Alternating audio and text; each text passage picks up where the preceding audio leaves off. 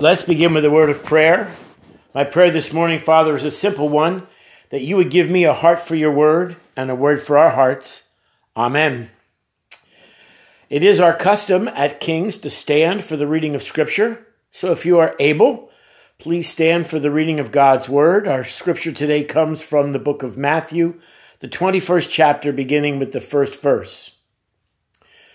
Now, when they drew near to Jerusalem and came to Bethphage, to the Mount of Olives, then Jesus sent two disciples, saying to them, Go into the village in front of you, and immediately you will find a donkey tied and a colt with her.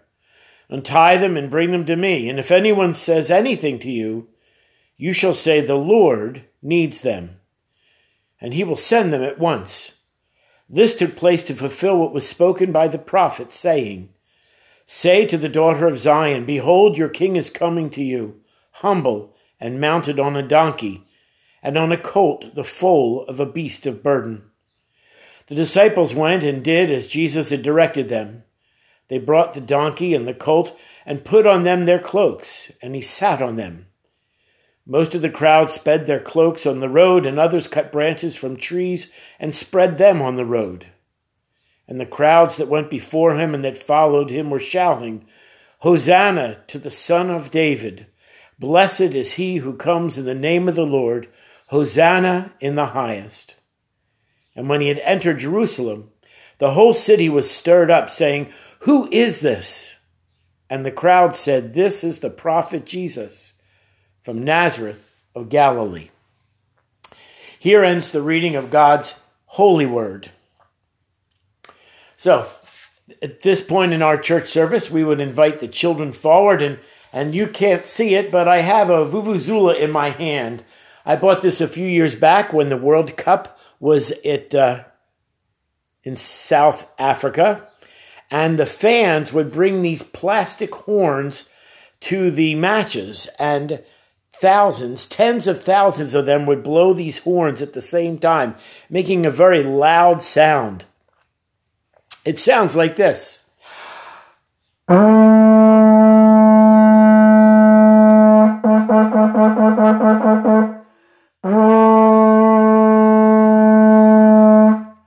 Now, if we were in church, I would give all the children palms and noisemakers, and, and we would have a procession right down the center aisle of the church, and we would shout, Hosanna in the highest. And I would remind them that Hosanna means save us and that Jesus, the Messiah, was coming into God's city, Jerusalem, to save his people, and that it was a Messiah parade, and that we need to prepare our hearts so that Jesus can march into our hearts and save us. The children would be sent off to Sunday school, and here's where it gets difficult. For many of us, this is going to be the first Palm Sunday and next week Easter, not worshiping with the people of God collectively. I've seen some Facebook posts where people remind us that every Sunday is Easter and that every Sunday we celebrate the resurrection of the risen Lord. But it's not the same. It's not the same. We're not getting to sing the songs.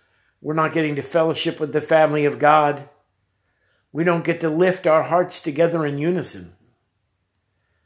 And yet here we are, standing at the precipice, precipice, of Holy Week, trying to find a way to celebrate Palm Sunday together. So, Palm Sunday is a parade, and there's a Fourth of July parade that runs literally by the corner of my mother's street. And this Fourth of Fourth of July parade is is unique for us in that every float that comes by throws candy, and Grandma prepares little paper bags for all of her grandchildren, now her great grandchildren, and we meet at Grandma's house, and we set up bag chairs along the route. And my my mother has lived in this town for over 70 years, and she knows most of the people in the parade. And sometimes the parade stops at the corner of Grandmom's street so that people could stop and wave to grandmom. It's sort of a parade in reverse. And the candy is thrown and the children scrabble around, and it's a wonderful time. I want you to get that feeling for what was happening in Jerusalem at this time. It was a parade. It was a parade before Jesus got there. It was a parade called the Procession of the Lamb. And the high priest Caiaphas and hundreds, I want you to hear that, hundreds of the priests from the tribe of Levi, dressed in their white linen clothes, would form a procession and they would march out of the temple. They would go up to the north gate of Jerusalem, out to where a flock of sheep had been prepared, and the high priest would select from those sheep the perfect lamb for the sacrifice. Now, in Jewish tradition, every family would sacrifice their own lamb, but this was a representative, a symbolic lamb. And the priest would pick up the lamb, and instead of going back in the way he came, he would literally, with this row of priests and tens, sometimes hundreds of thousands of people, walk around the outside wall of Jerusalem and back to the temple with the lamb that represented God's miraculous passing over his salvation of the people of Israel. Now, on the south side of Jerusalem, there was another parade. And Jesus, the itinerant preacher from Nazareth, was on a donkey, donkey riding down what we now call Palm Sunday Road, and people were shouting and declaring that he was coming to save the people. They were shouting Hosanna, which is save us in Hebrew, Blessed is he who comes in the name of the Lord. So there were two processions, one going north to south with the procession of the Lamb, symbolic, and one was coming from south, from east to south. Sorry, I got my directions wrong. From east to south with the Lamb of God who takes away the sins of the world. Jesus was the triumphal entry, and it was reminiscent of other triumphal entries into Jerusalem. The Maccabees, when they conquered the Romans and Antiochus Epiphanes and uh, established a hundred year reign of peace in Israel before the Romans conquered them, had entered Jerusalem with a parade, with palm branches and shouting. David had entered Jerusalem in his day, when the people singing, Saul has killed his thousands and David has killed his ten thousands, conquerors entered Jerusalem with a parade. So today's message should be called, I believe, It's Sunday, but Friday's Coming. Now that may sound familiar to you because Tony Campolo has made a career out of repeating a sermon he heard on a Good Friday, and he preaches a sermon called It's Friday, but Sunday's Coming. But you know, you can't get to Good Friday unless you go through Palm Sunday. See, God had two parades going on on this special day the procession of the lambs and the triumphal entry of Jesus. And he had two sacrifices one sacrifice, the actual lamb that would represent God's forgiveness of sins for Israel and the true Lamb of God, what John called in his gospel the Agnus Dei Peccatis Peccata Mundi, Latin for Lamb of God who takes away the sins of the world. But God always had only one plan. See, the Bible makes it very clear that all have sinned and fall short of the glory of God. Everybody needs to be saved. Everybody needs to call out at some time in their life, Hosanna. And we know that the wages of sin is death, but the gift of God is eternal life. And how do we get that gift of God except for God giving us his only begotten Son. For God so loved the world that he gave his only begotten Son, that whosoever believes in him should not perish, but would have eternal life. But God sent not his Son into the world to condemn the world, but that the world might be saved through him. The Lamb does not come to condemn, the Lamb came to save. And even today, God whispers to us through the epistle of 1 John if we confess our sins, he is faithful and just to forgive our sins and cleanse us from all unrighteousness. See, in my mind, what happened on Palm Sunday was the original flash mob. Now, historians will tell you that the first flash mob happened in 2003 out in California at a Macy's, and 200 people showed up and they had the the chore of picking out a carpet for a group home, and they all had to agree on the pattern. Now, I have been the participant in what's called a random act of culture, a, a musical flash mob, where we showed up at different places to sing.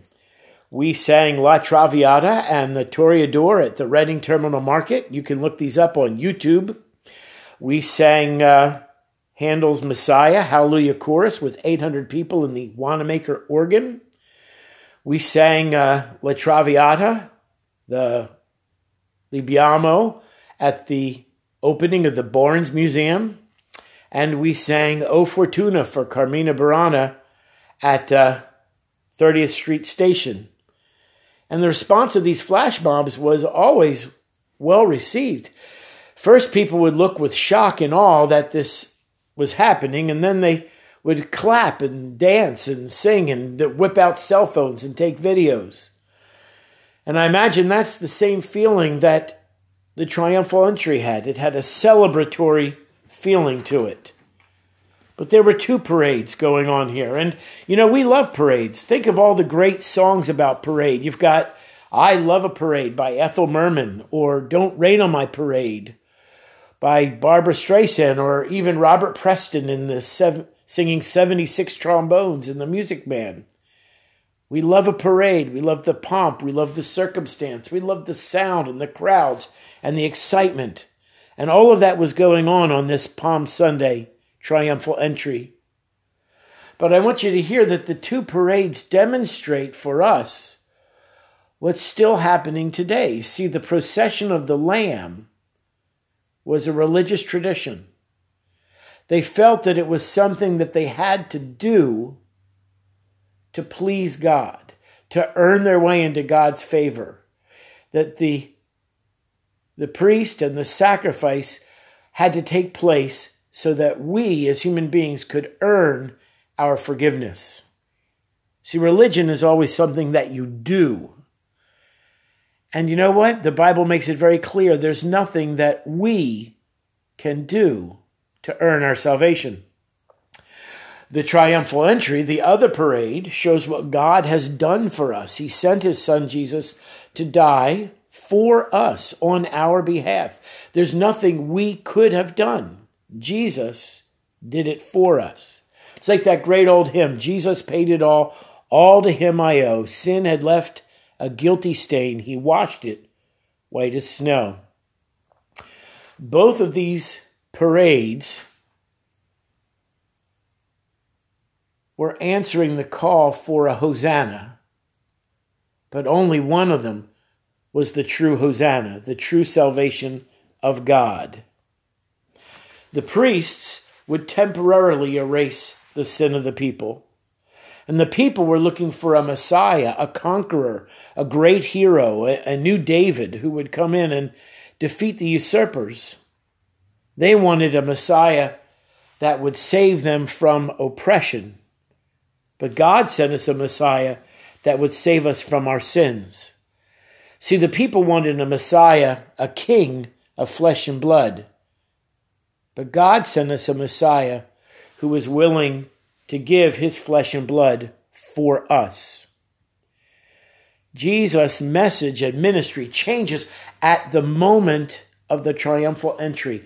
Think of all those wonderful passages we've been reading and studying together, where Jesus reached out in the grace and mercy of God and talked to the woman at the well and healed the blind man and did miraculous miracles, preached wonderful sermons, gave us parables, images, echoes of the kingdom of God. And after Palm Sunday, the message changes. There's, there's no recorded miracles of Jesus during Holy Week. There's an increased talk of commitment and the cost of discipleship, and a decreased talk of grace. And during this week of Holy Week, there's an increased talk of the cross and the sacrifice that Jesus would be asked to make. They taught us at seminary that we need to, on these special days like Palm Sunday, keep the secret. We need to suspend belief. We need to pretend that we don't know what's coming. We're, we're, we're not supposed to look forward to the end of the week and next Sunday. We're supposed to celebrate this day as it was. But you know what? I just can't. Because I know it's Sunday, but Friday's coming. The Lamb of God is going to be sacrificed to take away the sins of the world. Palm Sunday says we need saving, and a parade isn't going to do it. Palm Sunday says we need saving, and palms and shouts of Hosanna isn't going to do it. Palm Sunday says we need saving, and being religious isn't going to do it. We need saving, and Jesus, the Lamb of God, is preparing to give himself for us. It's Sunday, but Friday's coming. Jesus knew. Jesus knew before he got on that donkey what was coming. He knew what was expected, he knew what was necessary. He knew he was the only one that could save us. And he did. Palm Sunday says to you and to me, it's Sunday, but Friday's coming. Are you like the little boy who saw the posters for the circus? And he worked all week and he finished his chores and he said to his dad, My chores are done. Can I go to see the circus? And his father gave him a couple dollars and the little boy ran into town. And you may remember in the olden days, a circus, when they came to town, would do a great parade and all of the circus performers and the animals, the elephants and the horses, the tigers, the bears, the clowns would ride through town. And the little boy saw this and he was amazed. He'd never seen elephants. He'd never seen lions and tigers. He'd only heard about bears, and the clowns were hilarious. And the person at the end of the parade was the ringmaster. And the little boy ran up and he put his crumpled dollar bills in the ringmaster's hands and he said, Thank you, thank you. I've never seen the circus before. Well, he hadn't seen the circus yet, had he? The parade is not enough. The parade says Jesus is coming. Palm Sunday says Jesus is here. The parade is not enough. If today is the day, please come and meet Jesus. For some of us, you know that Friday's coming and what it means. But in this crazy week where we are self distancing and quarantining and separated from the family of God, maybe you need to take time this week and prepare your heart and re welcome the Lamb of God who takes away the sins of the world. Or if you have a, a particular request for a family, a loved one, for yourself, I encourage you to visit King's Community Baptist Facebook page. We have daily devotionals there through this difficult time. We have a prayer partners page where you can put your requests and pray for others. And we have updates and sermons. Uh, this sermon will be there for you to listen to and, and others as well. We are all, every church that I know of, finding new ways, different ways to reach out and be supportive to the people in their congregation.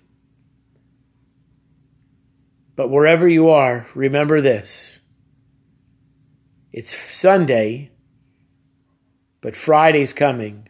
And yes, Tony Campolo was right. On Friday, we can say together, it's Friday. But Sunday's coming. Amen.